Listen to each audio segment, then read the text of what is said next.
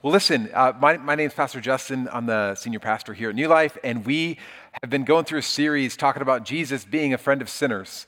Um, sometimes that's, that's a great message, and other times it's a really frustrating message.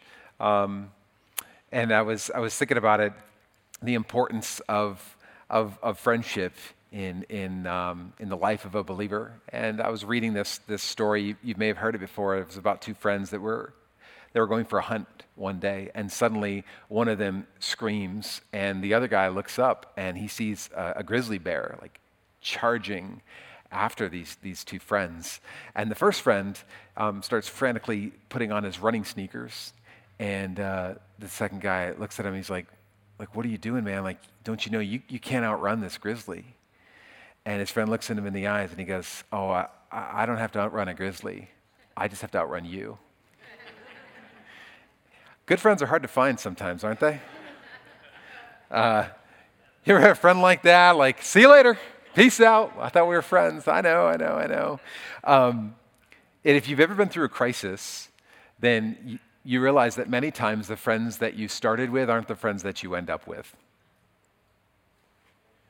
Um, and, and the, the reality is, is that for, for, many, for many of us, in fact, like the, the testing of friendship comes through adversity. Um, Proverbs 17 17 says, A friend loves at all times, and a brother is born for a time of adversity. The Bible says that the testing of a friendship is actually born out of adversity, a time of of crisis. And you know, if you've been living or sucking oxygen on planet Earth for any period of time, you've gone through a testing or a time of adversity, that the people that maybe uh, you started with aren't the people that you're currently with and that are walking alongside of you. Um, because most of the time, when it comes to friendships, and if you've got kids, uh, we're really just kind of grown-up kids if you're if you're older than a kid, because we choose many times our friendships based upon things that we have in common. Uh, common hobbies, common sport, common interest, common um, workplace, or even common children's ages. Like, oh, we, we, we both have kids around the same age, so, so we should be friends. Um, people, people that we have something in common with. And the oddest thing about the body of Christ is that, is that you find yourself sitting next to and worshiping with and praying for and in a life group with and loving on people who are very, very different than you. And as we watch the life of Jesus, and we, we read through the Gospels and we, we see how he interacted with, with people. It's always interesting to me because he was always befriending people who were very different from him and different from each other. He was befriending sinners and he was always inviting people who had things that held very little in common to, to follow him.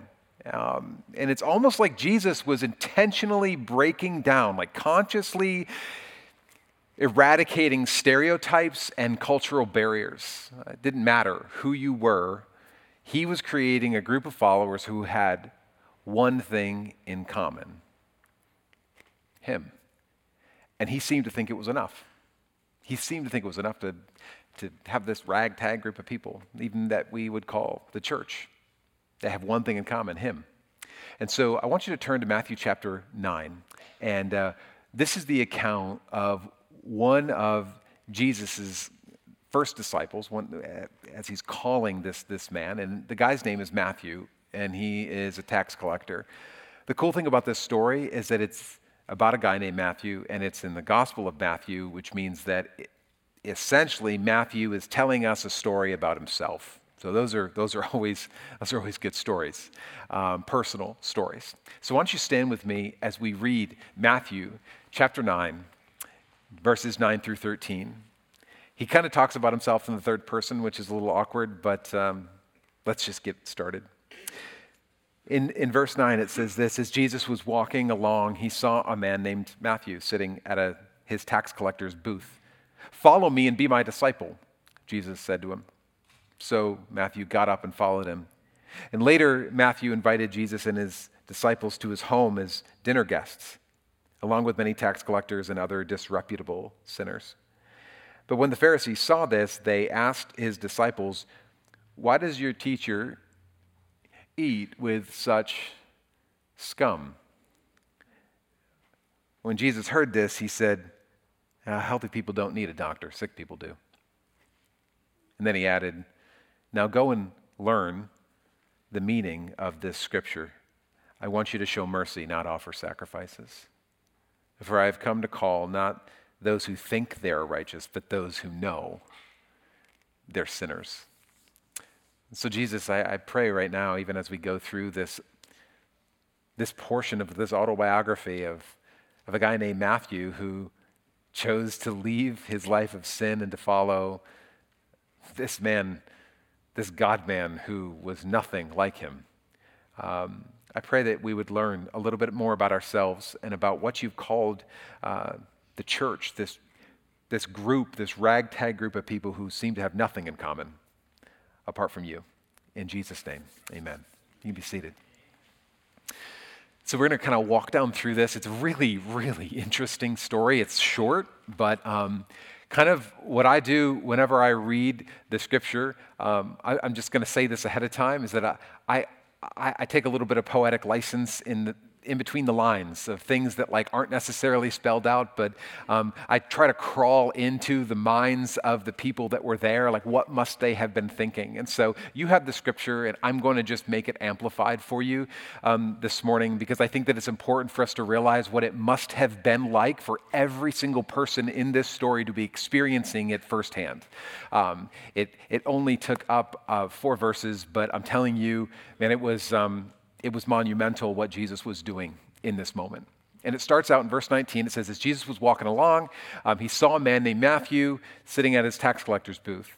Jesus had already had a collection of other disciples who he had said, Hey, come follow me. And they left all and they dropped their nets and kissed their mom and said goodbye and, and started following Jesus. And then and then we get to this guy named Matthew, who is a tax collector. Um, and, and most likely, he was the worst, the worst kind of tax collector. And you're like, well, I, I kind of know I'm not talking about IRS agents that are going to do an audit on your taxes. I'm, I'm saying that the, these were guys that would like set up booths um, at crossroads or at intersections, and, um, and they, would, they would essentially take fees or taxes for you to use that road or to bring goods and services from one town to another. And he could essentially charge you whatever he wanted or whatever he thought he could, he could get out of you and he had the authority of the Roman government behind him. And so Matthew is different because Matthew's a, a Jew, but a really bad one. And every single other Jew looks at him as like a thief, a, a traitor at best, like a scumbag. I said it. Like, I mean, that's, that's how they viewed him. And, and he knew it. And so Jesus sees this tax collector sitting at this booth, and, and where everybody else would probably go out of their way to avoid this guy, Jesus goes out of his way to talk to him.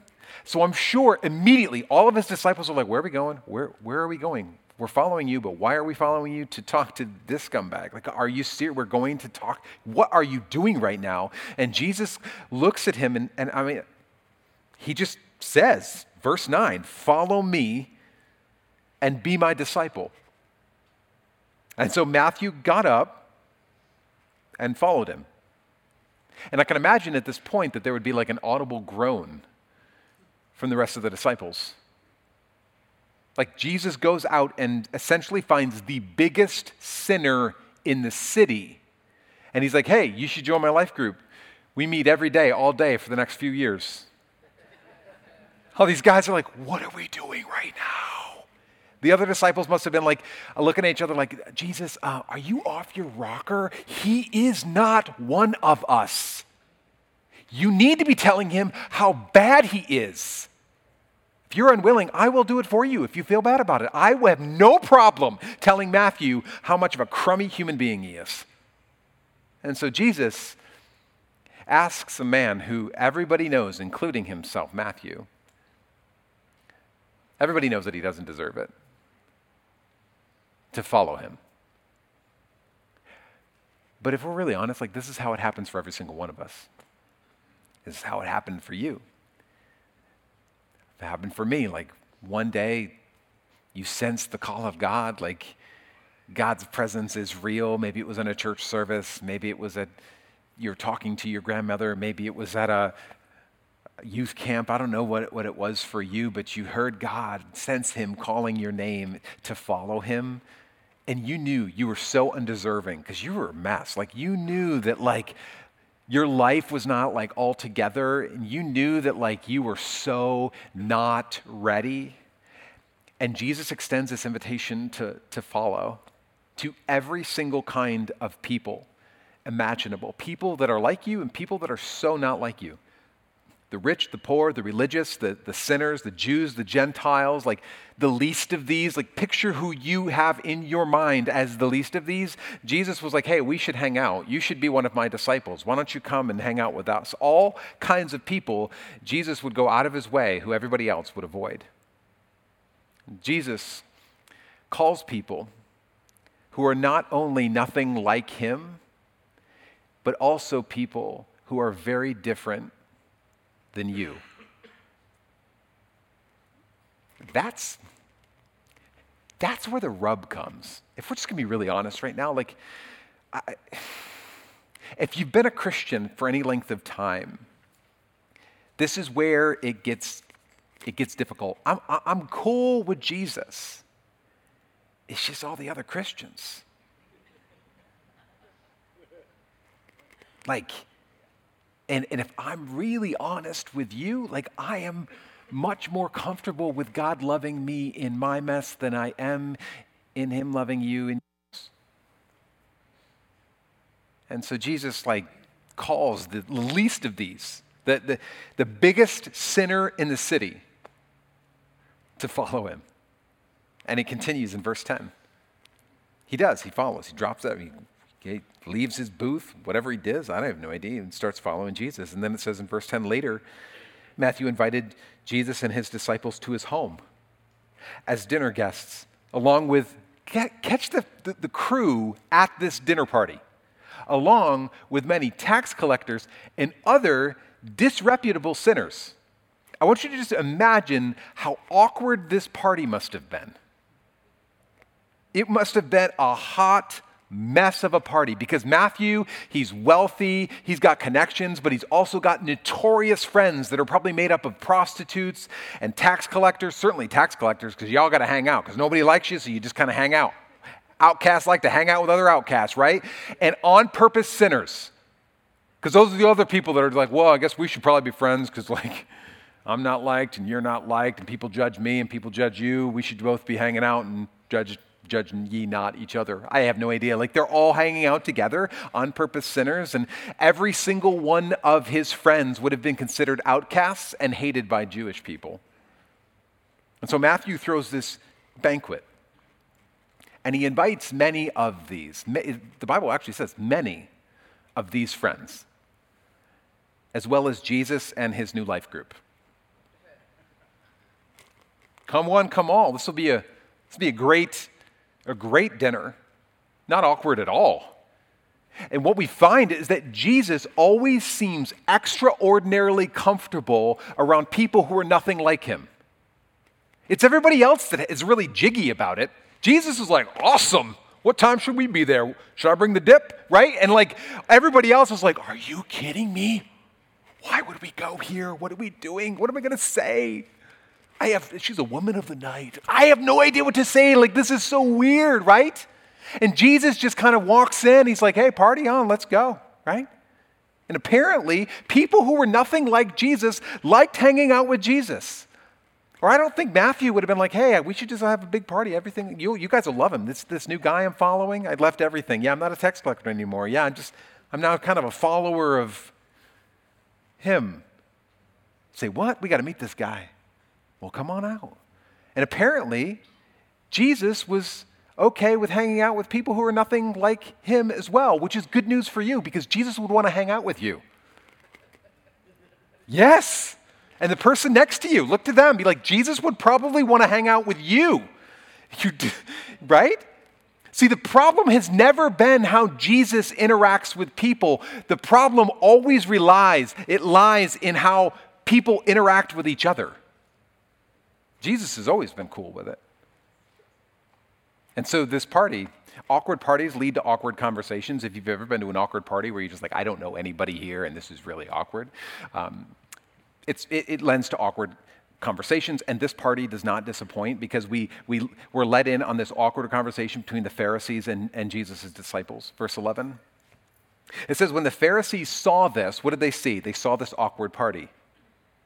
They asked his disciples, not Jesus, they asked his disciples, Why does your teacher eat with such scum? First of all, I want you to notice that the Pharisees were not at the party, they were watching the party. They were maybe outside listening, looking through the windows. Why? Because church people be, no, be so nosy, all right? They're just looking around and be like, What's going on over there?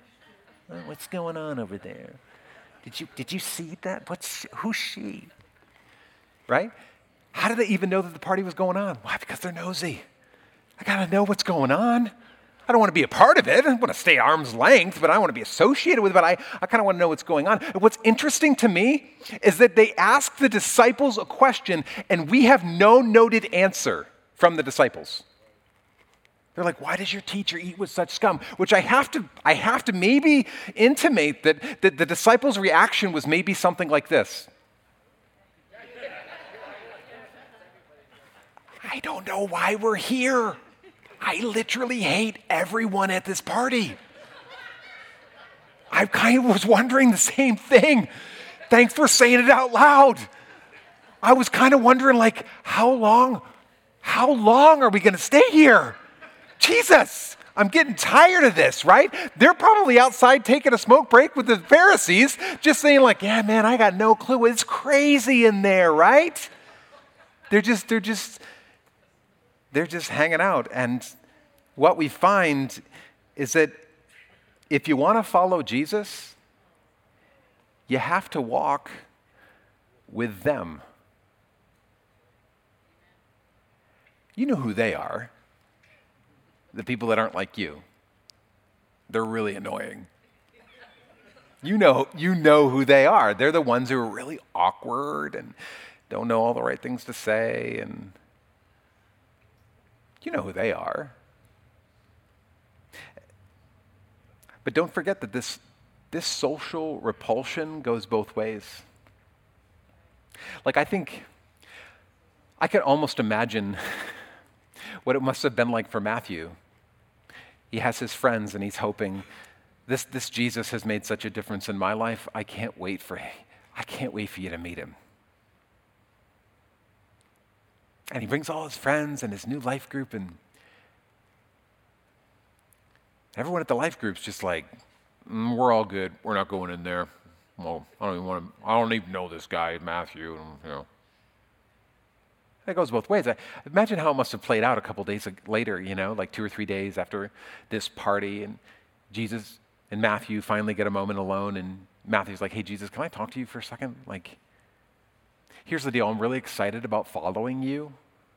I can't tell you. I mean, you're really followable. I mean, I, you know, we, it was a great honor that you came to me, that you asked me to follow you. And I, I mean, we had a moment. I mean, you know, like, but here's the thing it's great that we've been hanging out with these other 10 guys, but can I level with you? When are you going to send them home? because I, I, I kind of want to get started on that whole adventure of like me following you, you and me, just you and me, you and me, you and me. I was kind of excited about that. To which Jesus would probably reply, like, oh, oh Matthew, like they're, they're not going home. They're following me too. In fact, I just had a conversation that sounded very similar to this conversation with them about you. wait a second like you're telling me that like if i want to walk with you then i have to follow along with them i have nothing in common with them jesus like i so, some of them are fishermen they smell literally my house still smells like fish right like, I mean, I mean, have you thought this through? And I mean, you could go through. And I mean, think about this. Like, if he, if he wanted to start just just nailing people because it's so much easier to dig up dirt on people than it is to mine the gold out of them. Can we agree on that? I mean, he could look at Peter and be like, Have you thought, do, do you know Peter? Peter is, he has no tact. You should have seen how he was just offending people over and over again at my party. All my friends were like, What's up with this guy? Right? James and John, dude's got anger problems. They literally tried to call down fire from heaven to some of my friends. Like, who does that? Bartholomew? Guy doesn't even say anything. You could light him on fire. I don't think he would yell for water. My bet is he goes without ever being recorded of saying anything in the Bible. And Thomas, Jesus, I hope you realize he doesn't believe anything you say. He is constantly whispering, doubt it. To me, everything you say, I'm telling you. And, and Simon the Zealot, dude's name is Simon the Zealot. Do you even realize that zealots are like terrorists? Like, what is he doing here with us, with you, with me, with in the group? Like, and that guy Judas, he creeps me out. I don't trust him a bit. You see where he holds on to the money like, like, like Gollum from the Lord of the Rings? Like this, it's weird. And not only that, they all hate me. Do you see the way they look at They barely look at me.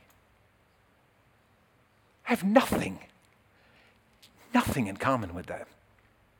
Not one of them. And, and, and, and the hard part is that I think that Jesus would be like, yeah, but you have me in common with them. And I want you to start thinking of them as your new brothers that maybe you didn't choose, but I chose you. Because if you want to follow Jesus, you have to walk with them. Because no one follows Jesus alone. No one follows Jesus alone. And honestly, this is one of the most maddening things about this thing we call Christianity. The Christians. Gandhi was quoted as saying, I like your Christ. I do not like your Christians. Your Christians are so unlike your Christ. And to a very real degree, we get it, don't we? I mean, to a very real degree, you could talk, you'd be talking about me. I mean, this is one of the reasons why even Christians try to isolate themselves and it feels safer to just be private and make their faith all about me and Jesus, a personal thing, individualistic thing. Because sometimes it is the followers that we're following alongside that can make this thing so difficult and disheartening. Because you've been or you will be hurt by other people, even in this room. you will be. Or, or, or, or maybe, maybe you, you have people that used to be in this room that aren't in this room because you were walking with them and they were following along with you and then they just stopped and left and left you high and dry and alone. Or maybe you think, like, I just, I don't have anything in common with these people, and my close friends are at work, my close friends are in my town, my close friends are, are elsewhere. But I think that Jesus would continue because if the Jesus who picked this ragtag group of people to say, You're going to do life together, I think he would probably say to each and every single one of us, What friends are you following along with that are following me? because that, that, that is the most important. Because we all hear the call of God individually. Matthew, the tax collector, did, and every single one of those guys did, and so did you, and so did I, but we are not called to walk alone. No one follows Jesus alone. And the people who do struggle and fall and never grow quite right because they don't have other people in their life to help them and to pick them up and to point out blind spots and to encourage them and to sometimes drag their sorry butt to Jesus. Because we need people like that. People that aren't like you and some that are. And so Jesus overhears this really awkward conversation between the Pharisees and the mute disciples. And he says this in verse 12. He just speaks out. He says, Healthy people don't need a doctor. I love how Jesus is answering a question that nobody has asked him. Healthy people don't need a doctor, sick people do. What's interesting to me is that Jesus' seeming prerequisite for following him is that you're sick and you know it. Let me say that one more time so that you're fully offended. Um, Jesus' seeming prerequisite for following him is that you're sick and you know it. People seem to get all like, um, have this idea that like Christianity is for good people or the well, you know, people that are all good and got this thing all together. But that's not true at all, at least according to Jesus. At least according to him. Jesus says that he came for the sick, the lost, the sinners, bad people, right? Jesus wants to be in a room full of people who are sick and they know it. Jesus wants to be in a room full of people who know that without him, they are not okay. Like without without you, Jesus, like I'm I'm not okay. See, because when we walk in religion, religion will mask your own awareness that you're sickly. And instead, you'll get this idea that everything's all, go- all good and you, you're numb to your own pain, and it will cause you to start to have commentary on how sickly other people are. Did you see her? Did you see him? Did you see them? See what they did? And see, people seem to get all offended when we talk about like, like sin, right? People being accused of being sinners. We don't even say that much anymore, to be honest. Like even within the church, like that word, the S word, sin, because nothing's really considered sin much anymore. But Jesus is at a dinner party as a guest with a whole bunch of these people, and he just like simply states it. Yeah, they're all sick. They need a doctor. And the doctor's in the house. I mean, they're literally like, he, they know it. He's not, he's not dancing around it. Every single person in there just like, yeah, like, dude, we are a mess. Yeah, we are a mess. We know it though. And Jesus actually loves that because he's like, I got something to work with here. Because all you Pharisees that are out there peeking through the windows like creepers, you're creeping me out. You all, you all don't think you need a savior. Y'all think you don't need help. Y'all think you don't need a physician. Y'all think you're fine. These people, they're sickly and they know it. And it is this awareness for each and every single one of us that propels us into salvation and healing and deliverance. Because the truth about following Jesus is that it is our repentance of our sin that is the pathway to our freedom. Essentially, Jesus is like, I need some people who are sick and they know it. Because sick people want help. what do I got to do? Repent of my sin? Hallelujah. You're going to forgive me of my sin and cleanse me from all unrighteousness? I don't deserve that. Oh, wow. Awesome. Cool. It's not religion, it's repentance. And following Jesus means that not only do we say, oh, yes, and I'm going to go follow you, that also means that if I'm following you, I'm walking away from something else. What's not said is said that you're essentially walking in repentance. You're turning away from what you once did, leaving it behind, and following Jesus. So don't think that Matthew was just like, oh yeah, I'm still a swindler. I still steal from old ladies. I still like, you know, gouge people for taxes. No, he, he left his way of sin and started following Jesus. But how many of you know sometimes your sin will follow you, or at least lore of your sin and judgment of your sin will follow you? Not because Jesus took it, but because others do, or we do ourselves. And then in verse 13 it says, Then he added, Now go and learn the meaning of this scripture. I want you to show mercy, not offer sacrifices. For I've come to call not those who think they are righteous, catch this, but those who know they're sinners. Jesus is redefining things here at this one dinner party. He is like setting the stage for the kind of parties that he likes being at. That he doesn't see people the way that we see people. He doesn't see people as good and bad, he sees people as proud and humble. Jesus calls people who are sickly and they know it, people who know that they're sinners and don't act like they're not, right? People who, who know that without Jesus, I am not okay.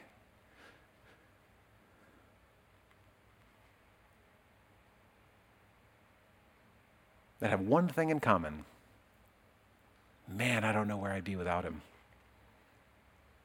I have no idea where I'd be without Jesus. He's like, stay there, stay humble. Because no one follows Jesus alone. I want to end today with just I'll just give you three biblical principles about, about friendship because I think that within the body of Christ, friendship is very difficult. It's weird. It's not normal. It's not based upon the way we find friends and cultivate friendships outside of the church.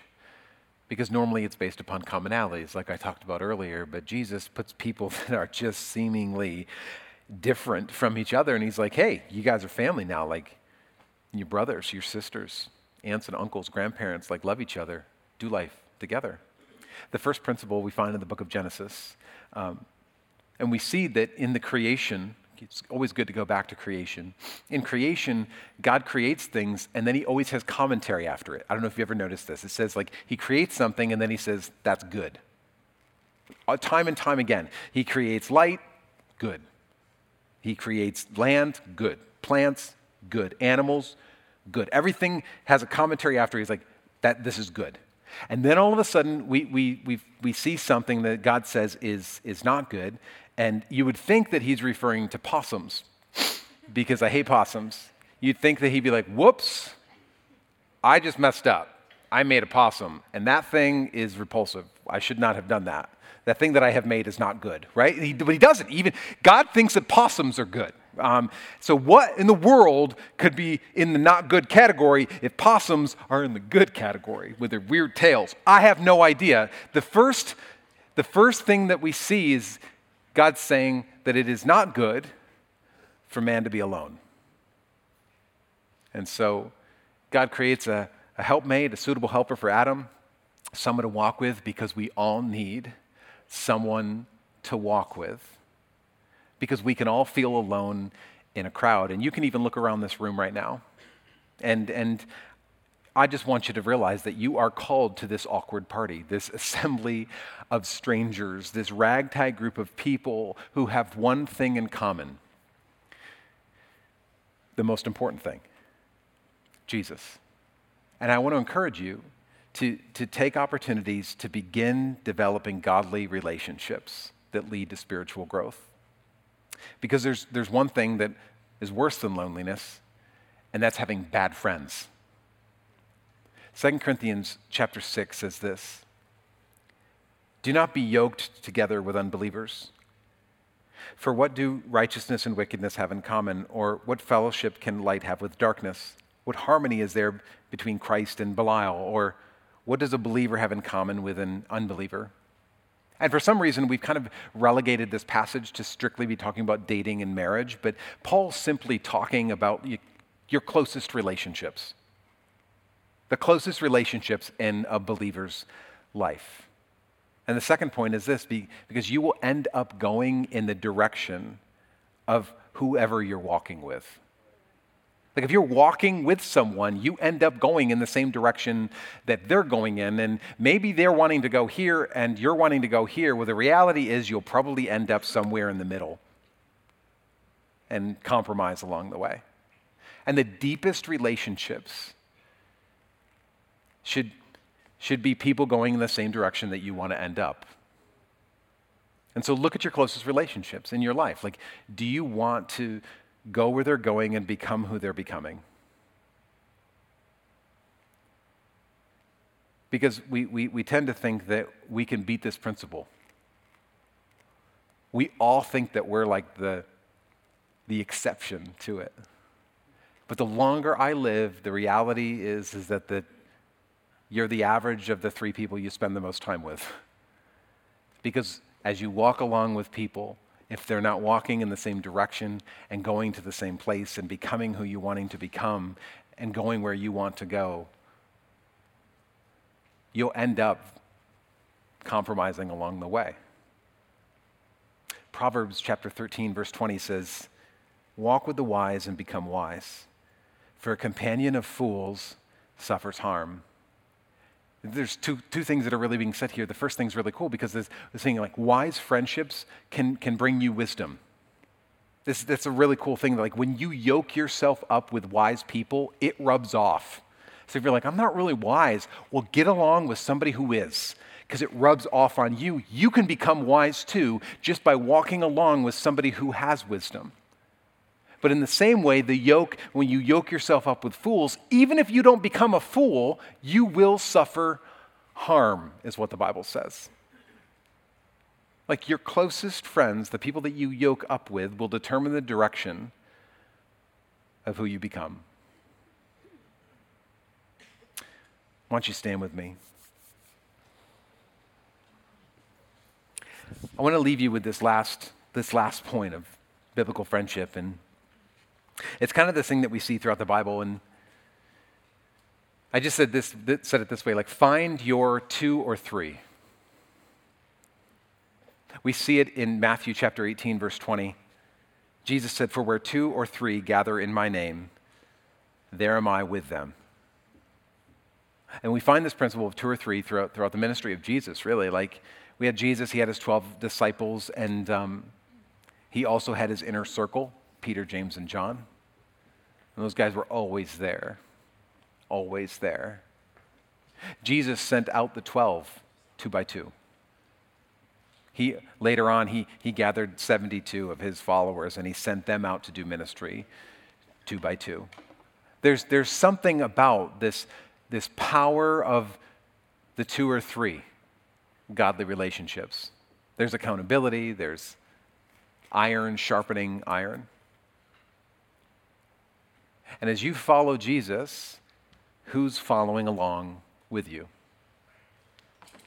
Do you have two to three godly relationships that you're just leading you to spiritual growth and you're leading them to spiritual growth? And I'm not talking about Facebook friends. I know you've got 2052 Facebook friends and they all like like your amazing posts and, and that's not what I'm talking about. I'm talking about someone that in, in your life that will call you out on your stupid someone in your life who will lead you closer to Jesus, someone in your life that will call you out on your unforgiveness, somebody in your life that, that you can just be real with and honest. And if you have someone right now, you know it.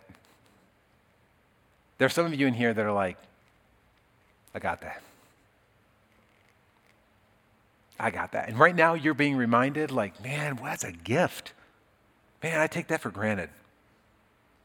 I take that for granted too often. You should text them before you leave here today. You should give them a hug if they're right next to you.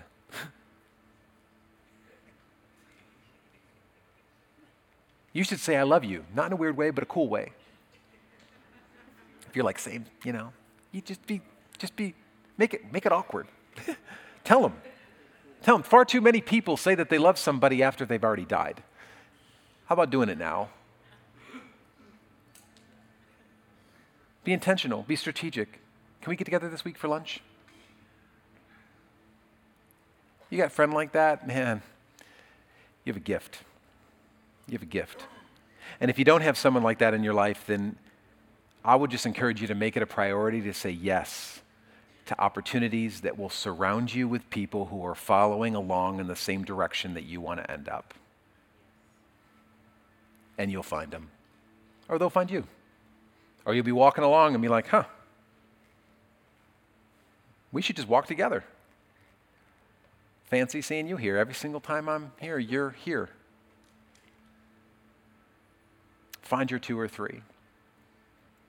And as we, as we end with this last worship song, I just want to give you an opportunity. Maybe there's, there's someone in here today that, like, like Matthew, you just feel like so undeserving, so not ready. Your life is so not put together. And, and you but you hear him calling your name and saying, Come, follow me. And, and you know what? Maybe you grew up in church and you've been offended people have been hypocrites and they've said one thing and done another. Don't blame that on Jesus. Don't blame that on him. Because I'm telling you,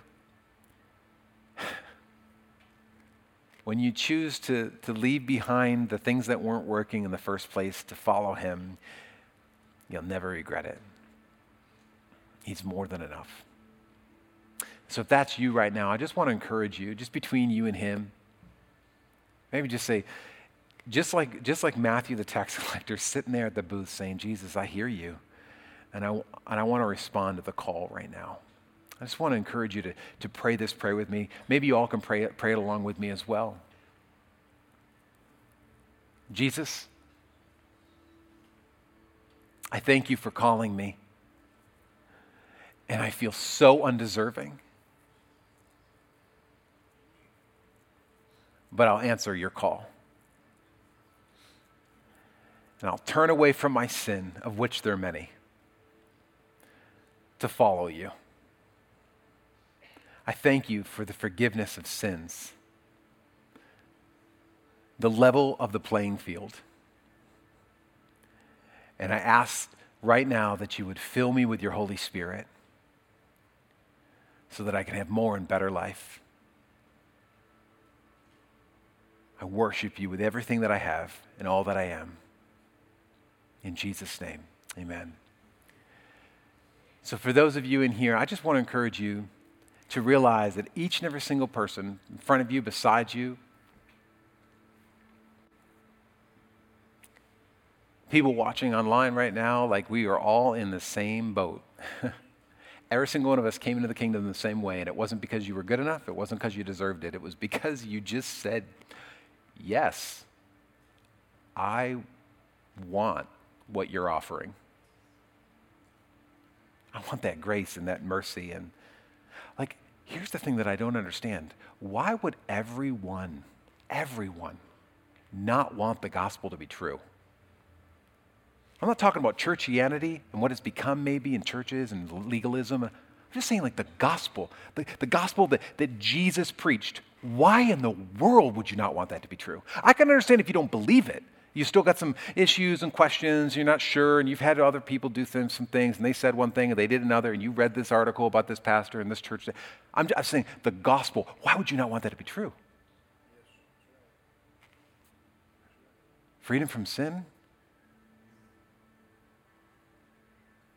eternity with God, like the creator of the universe. Why in the world, Lord Jesus? I pray you'd strip away all of those things, all of our fears as we worship you, even right now, God, I pray that we, you just, we would be humbled in your presence. The Bible says that whether we choose to or not, every knee shall bow and every tongue shall confess that Jesus Christ is Lord. I just know that I would much rather do this on this side of eternity than on the other. So, Lord, may we worship you today, fresh with all that we have because you're worth it. In Jesus' name, let's worship together.